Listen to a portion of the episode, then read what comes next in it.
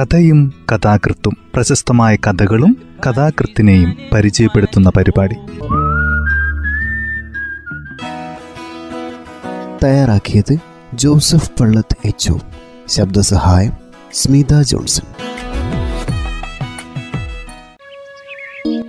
രവിയുടെ യനൻ എന്ന പുസ്തകത്തിൽ നിന്നെടുത്ത ഒറ്റുപാലം എന്ന ചെറുകഥയാണ് ഇന്ന് പരിചയപ്പെടുത്തുന്നത്. കഥയുടെ വഴിത്താരവിട്ട സഞ്ചാരമാണ് രവിയുടേത്. അപകടകരമായ രചന എന്ന് വിശേഷിപ്പിക്കാവുന്ന ഈ എഴുത്തുകാരന്റെ രചനയുടെ സമതലങ്ങൾ ജീവിത നിരാസത്തിന്റെതാണെന്ന് തോന്നാമെങ്കിലും കലാപത്തിന്റെ കൊടിവാറിക്കുന്ന രചനകളാണിവ. മൂന്ന് പതിറ്റാണ്ടായി കഥ എഴുതുന്ന രവിയുടെ ഏറ്റവും പുതിയ കഥകളുടെ സമാഹാരം. കഥ ഇങ്ങനെ ആരംഭിക്കുന്നു. അന്നും പെണ്ണമ്മ എന്നും പതിവുള്ള പടവുകളെല്ലാം കയറിയും ഒരുങ്ങിയും ഒരേ ഒരു ദൈവത്തിന്റെ പള്ളിയുടെ പിന്നിലൂടെ മതിൽ ചാടി മറിഞ്ഞും കമ്പിവേലിയുടെ ഇടയിലൂടെ ഞെങ്ങി ഞെരുങ്ങി അപ്പുറത്ത് കടന്നും മുള്ളുകുത്താതെ തെന്നി മാറിയും മറ്റും പള്ളിക്കൂടത്തിലേക്ക് പോവുകയായിരുന്നു. അന്നും പെണ്ണമ്മ വൈകിപ്പോയിരുന്നു. എല്ലാറ്റിനും കാരണം ഈ സൂര്യൻ തന്നെ. നേരം വൈകുന്നതിനുമെല്ലാം. സൂര്യഭഗവാൻ. സമയം അങ്ങേരുടെ സ്വകാര്യ സ്വത്താണല്ലോ. പെണ്ണമ്മ സൂര്യനെ നോക്കി കൊഞ്ഞനം കുത്തി. ഭൂമിയും ബ്രഹ്മാണ്ടവും സകലതും അങ്ങനെ എന്ന പെണ്ണമ്മയുടെ പുഞ്ഞത്തിനും നിന്നയ്ക്കും പാത്രമാവുന്നു. ഇന്ന് നെല്ലിക്ക വിൽക്കാൻ നങ്ങേമ നേരത്തെ എത്തിയിട്ടുണ്ടാവും. നെല്ലിക്ക വിൽക്കുന്ന നങ്ങേമ എന്ന് പറയുന്നത് കേട്ട പെണ്ണമ്മയുടെ പണി പിന്നെ അതല്ലെന്ന് തോന്നുമല്ലോ എന്നോ? നീ ഒരു നശൂലം തന്നെ നങ്ങേമേ അതിയാൻ പറയുന്നത് ശരിയാവും ഒരുപക്ഷെ. ഈ നങ്ങേമ കൂടോത്രം വല്ലതും ഒപ്പിക്കുന്നുണ്ടാവും. അല്ലെങ്കിൽ അവളുടെ നെല്ലിക്ക വാങ്ങാൻ പിള്ളേര് അത്ര തിരക്കൂട്ടി പിന്നാലെ പോവോ? നമ്പൂരിക്ക് അങ്ങനെ മന്ത്രവാദത്തിനൊന്നും തോന്നില്ല എന്നൊന്നും പറയാൻ വയ്യ. അങ്ങനെ ആലോചിച്ച നമ്മൾ നമ്പൂരി തന്നെ. പരമ്പര കുറെ മുമ്പ് മതം മാറി നസ്രാണി ആയതാണല്ലോ. നമ്പൂരി തന്നെ ആയിരുന്നു. അത് കട്ടായം. ഈ നങ്ങേമോ നമ്പൂതിരിയായിട്ട് എന്താ കാര്യം? ആ തിത്തായിയുടെ കൂടെ ഒളിച്ചോടിയതും ചാടിപ്പോയതും അല്ലേ? അവന്റെ പൂതി മാറിയപ്പോ അവൻ വിട്ടുപോയി. പിന്നെ നെല്ലിക്ക എണ്ണി വിൽക്കാൻ തന്നെ വരേണ്ടി വന്നു. നീ എന്താ പുല്ലുവില പുല്ലുവില എന്ന് വിളിച്ചു പറയുന്നുണ്ടോ? നിന്റെ നെല്ലിക്ക വാങ്ങാൻ പിള്ളേർ വന്ന് പൊതിയുന്നത് എന്താടി? നീ അത് തേനിലോ മറ്റോ മുക്കി കൊടുക്കുന്നുണ്ടോ? കൊച്ചുനാളിൽ പഠിച്ച ഒരു പത്തിശകലം പെണ്ണമ്മ പെട്ടെന്ന് ഓർത്തുപോയി. അവളെപ്പറ്റി ഉള്ളത് തന്നെ. മോങ്ങേണ്ട നങ്ങേമേ തേങ്ങേണ്ട ഇങ്ങനെ. ഏങ്ങിയാലെങ്ങാനും വിങ്ങിയാലോ? കൊങ്കോമ. പെണ്ണമ്മ കാർക്കിച്ചു തുപ്പി. അതിന് എത്ര പ്രാഗിയാലും മതിയാവുന്നില്ലല്ലോ എന്റെ കർത്താവേ. നിന്നെ ഞാനേ തെളിവില്ലാതെ കൊല്ലും തളവേ. പോട പറങ്കി പെരുമാളെ. ഒരു കൊച്ചു പയ്യനും മിഠായിക്കടക്കാരനും വഴക്ക് കൂടിക്കൊണ്ട് നിൽക്കുന്നു. വിലയെക്കുറിച്ചാവും തർക്കം. പൊരിഞ്ഞ ചണ്ട. ഇവിടെ നിന്നാൽ ആരുടെയെങ്കിലും ഭാഗം പിടിക്കേണ്ടി വരും. ഈ പെണ്ണമ്മയ്ക്ക് അതിനൊന്നും ഒഴിവില്ല. എന്റെ പൊന്നു സഹോദര പെണ്ണമ്മ തലയിലെ നെല്ലിക്കക്കൊട്ട നേരെയാക്കി വെച്ചതിന് ശേഷം തിരിഞ്ഞു നോക്കാതെ അവളൊന്നും നടന്നു നീങ്ങി. നേരെ മുന്നിൽ എതിരെ വരുന്നത് ആരാണെന്ന് കണ്ടപ്പോൾ പെണ്ണമ്മയുടെ വയറുകാളി. എന്റെ ദൈവമേ. ഉപദേശിയാണല്ലോ മാതാവേ. ഇപ്പ പിടിച്ചു നിർത്തി ഉപദേശിക്കാൻ തുടങ്ങും. ഇനിയും വൈകുമല്ലോ അവസാനം. പെണ്ണമ്മ വഴുതി മാറി നടന്നു പോവാൻ പഴുതില്ലാതെ അന്താളിച്ചു. ഞാനൊരു വാതിൽ എന്ന് പറഞ്ഞ് വരുമല്ലോ. എന്നും പിന്നാലെ രക്ഷിക്കണേ എന്നെ ദൈവമേ. ഈ കടവാതിലിൽ നിന്നും എന്നെ കാത്തു രക്ഷിക്കണേ. ഇല്ല രക്ഷയില്ല. പെണ്ണമ്മ ഉപദേശിയുടെ മുഖം തെളിയുന്നത് കണ്ടു. ഉപദേശിയെ വണങ്ങാൻ പെണ്ണമ്മ ഒതുങ്ങി നിന്നു. സുഖമല്ല ഉപദേശി. സുഖം തന്നെ പെങ്ങളെ. പക്ഷേ ഒന്ന് ഞാൻ പറയുന്നു. പെണ്ണമ്മേ നീ വന്ന വഴിയെ തിരിച്ചു പോകേണ്ടി വരും. അതെന്തിനാണാവോ? കെറിവിക്കാതെ വേണമേ കാരണം അറിയില്ലെങ്കിലും ഇത് ഞാൻ മനസ്സിലാക്കുന്നു. ഇത്രമാത്രം. താമസിയാതെ നീ വന്ന വഴിയെ തിരിച്ചു പോകേണ്ടി വരും. കാരണം കൂടി ഒന്ന് മനസ്സിലാക്കി പറയേണ്ട ഉപദേശി. നീ പിന്നെയും ദേഷ്യപ്പെടുന്നു. പെണ്ണമേ നീ തിരിച്ചു പോകുന്നത് വെറും കൈയോടെയാവും എന്നും അത്രയും കൂടി ഞാൻ മനസ്സിലാക്കുന്നു. പെണ്ണമ്മയുടെ മനസ്സ് കലങ്ങി. അല്ലെങ്കിലേ വൈകിപ്പോയതിന്റെ ആദിയായിരുന്നു. ഉള്ള ഉത്സാഹം കൂടി കെടുത്തി കളയാനാണ് ഇനി ഇങ്ങേരുടെ ഒരു പ്രവചനം. ചുമ്മാ ഒന്നും മിണ്ടാതെ പോവൂ എന്റെ ഉപദേശി. കുട്ടികളുടെ ഉപദ്രവം പോരാഞ്ഞിട്ടാവും ഒരു ഉപദേശവും കൂടി. പിള്ളേരാണെങ്കിൽ കുട്ടകൾ കൈയിട്ട് തിരയാൻ വരും. എത്ര എണ്ണത്തിന് പിടിച്ചു മാറ്റണം? പുള്ളിയും കുത്തുമൊന്നും ഇല്ലാത്ത നെല്ലിക്കയൊന്നും കിട്ടില്ല എന്റെ മോളെ. കൈയെടുത്ത് മാറട കൊച്ചനെ. ഓരോന്നിനെയായി പിടിച്ചു മാറ്റണം. അതെല്ലാം പണ്ടുകാലം അവർക്കൊക്കെ ഇപ്പം നങ്ങേമേ മതി. എനിക്ക് കിട്ടുന്നതോ? ഉപദേശം. വന്ന വഴിയെ തിരിച്ചു പോവേണ്ടി വരുമത്രേ. ഞാൻ വന്ന വഴിയോ? ഈ ഭൂമിയിലേക്ക് വന്ന വഴിയോ?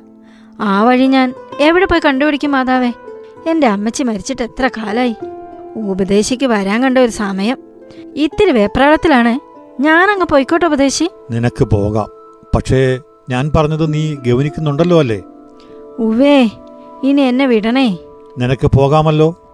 പക്ഷെ ഉപദേശി ഇങ്ങനെ പാലത്തിൽ വഴിതടഞ്ഞ് കയറി നിന്ന് ഞാനെങ്ങനെ? ഉപദേശി എപ്പോൾ മാത്രം മനസ്സിലാവുന്നത് പോലെ കണ്ണുകൾ മിഴിച്ചു നോക്കി. നമ്മളെല്ലാം ഇങ്ങനെ തന്നെ. അതെ ഇതൊരു വെളിപാട് പോലെയുണ്ടല്ലോ കർത്താവേ. ആ നിമിഷം ഉപദേശിയുടെ മേലാസകലം വിയർത്തു കുളിച്ചു. ശരിയാണല്ലോ ദൈവമേ. ഒറ്റ തടി പാലം. തെങ്ങ് വീണ് കിടന്ന് തന്ന് ഒരു പാലമായിരിക്കുന്നു. പെണ്ണമ്മ മുക്കാലും അരക്കാലും ദൂരം കടന്നു കഴിഞ്ഞിരുന്നു. ആദ്യമേ ഉപദേശി അവിടെ പാലത്തിലേക്ക് വന്നു കയറി വഴി തടയുന്നത് പോലെ. അങ്ങനെയായിപ്പോയി പ്രതീതി ഉപദേശിയുടെ മുഖം ഞണങ്ങി. എന്നാലും ഉപദേശി പിന്നെ ഉപചാരപൂർവം പാലത്തിൽ നിന്നിറങ്ങി വഴിമാറി കൊടുത്തു. രക്ഷപ്പെട്ടു. പെണ്ണമ്മ വാണം വിട്ട പോലെ ഓടിപ്പോവുകയായിരുന്നു. പിന്നെ പെണ്ണമ്മ ഒന്ന് തിരിഞ്ഞു നോക്കാനും കൂടി നിന്നില്ല. ഉപദേശിയാവട്ടെ സ്വന്തം നെഞ്ചിൽ പെണ്ണമ്മയുടെ കൈ ആവുമോ അതോ ഉരുമിപ്പോകുമോ എന്താവും എന്ന് തിരിച്ചറിയാൻ വയ്യാതെ അത്ഭുതം കുറിയതുപോലെ അമ്പരന്ന് നിന്നു. വിശ്വാസിയാണെങ്കിലും പെണ്ണമ്മ മടിക്കാതെ അത് മനസ്സിലാക്കിയിരുന്നു. അല്ലെങ്കിലും അതിനെന്താണ് ഇത്ര രഹസ്യം? എന്നാലും പെണ്ണമ്മ നിൽക്കുന്ന ഉപദേശിയെ തിരിഞ്ഞു നോക്കാൻ താല്പര്യം കാണിച്ചില്ല.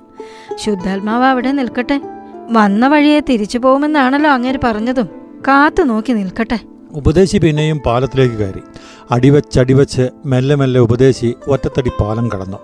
അപ്പുറത്തെത്തിയപ്പോൾ ഉപദേശി എന്തോ ഗാഠമായി ആലോചിക്കുന്നതായി കാണപ്പെട്ടു. അതെന്താണെന്ന് വെളിപ്പെടുത്താൻ കൂട്ടാക്കാതെ ഉപദേശി ധ്യാനലീലനായിരുന്നു. കുറച്ചു സമയം അങ്ങനെ കഴിഞ്ഞു. പെണ്ണമ്മയുടെ അടുത്ത വീട്ടിൽ താമസിക്കുന്ന ഏലിയമ്മ എന്ന മുപ്പത്തേഴുകാരി ഓടി വന്ന് പാലത്തിനടുത്തെത്തി. ഉപദേശി ഏലിയമ്മയെ കണ്ടില്ലെങ്കിലും അന്തം വിട്ടതുപോലെ തൂങ്ങിയിരിക്കുന്ന ഉപദേശിയെ ഏലിയമ്മ കണ്ടു. നമ്മുടെ പെണ്ണമ്മ ഇതിലെ പോയിട്ട് ഒത്തിരി നേരമായോ ഉപദേശി ഒന്നും കേൾക്കുന്നില്ല. അതിനാൽ പിന്നെ വർത്തമാനത്തിനൊന്നും നിൽക്കാതെ ഏലിയമ്മ നേരെ പെണ്ണമ്മ പോയ വഴി നോക്കി ഓടിപ്പോയി. ഒരു നാഴിക കൂടി കഴിഞ്ഞു കാണും. ഒരു ഭ്രാന്തിയെപ്പോലെ പെണ്ണമ്മ ഓടിപ്പാഞ്ഞു വരുന്നത് ദൂരെ നിന്ന് കാണായി. മാറത്തടിച്ചും തലമുടി പിച്ചിപ്പറിച്ചെറിഞ്ഞും പെണ്ണമ്മ വാവിട്ട് കരയുന്നുണ്ടായിരുന്നു. പെണ്ണമ്മ പാലത്തിലേക്ക് കയറാതെ താഴെ ഇറങ്ങി ഓടി തോട് മുറിച്ചു കടന്നു. പ്രാഞ്ചിയും പ്രാഗിയും പെണ്ണമ്മ ദൂരെ കാണാതായി മറിഞ്ഞുപോയി.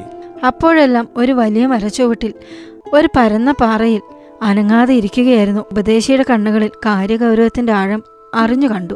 കണ്ടില്ലേ? പറഞ്ഞതുപോലെ തന്നെ. പക്ഷെ ദൈവമേ ഈ സ്ത്രീ ഇങ്ങനെ വെകിളി പിടിച്ചതുപോലെ നെട്ടോട്ടം ഓടുന്നത് എന്തിനാവും? ഈ പെണ്ണുങ്ങൾക്കെല്ലാം എന്തു പറ്റി?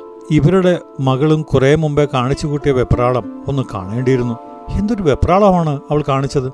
അത് ഓർത്തപ്പോൾ ഉപദേശി കോരിത്തെരിച്ചു എല്ലാം നീ മാത്രം അറിയുന്നു കൊച്ചു കള്ളാ നീ എല്ലാം അറിയുന്നു. ഇത്രയും നീ കണ്ടതാണല്ലോ അല്ലേ കർത്താവേ? സ്വതവേ അങ്ങനെ എല്ലാം ഗ്രഹിക്കുന്നതാണല്ലോ നീ. നിന്റെ ഹിതം. അറിയാമല്ലോ. പിന്നീട് ഞാൻ പാലത്തിലേക്ക് കയറി കഴിഞ്ഞിട്ട് പയ്യാരക്കാരി പെണ്ണമ്മയെ കണ്ടിട്ടുണ്ടാവുള്ളൂ.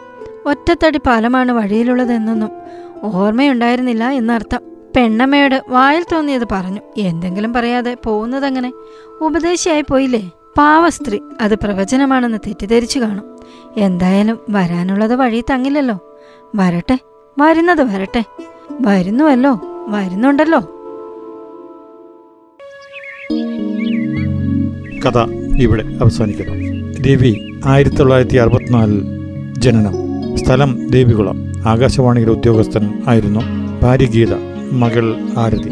മാതൃഭൂമി ആഴ്ചപ്പതിപ്പിൽ പ്രസിദ്ധീകരിച്ച യാത്ര എന്ന കഥയിലൂടെയാണ് അദ്ദേഹം അറിയപ്പെടാൻ തുടങ്ങിയത്. തയ്യാറാക്കിയത് ജോസഫ് പള്ളത്ത് എച്ച് ശബ്ദസഹായം സ്മിത ജോൺസൺ.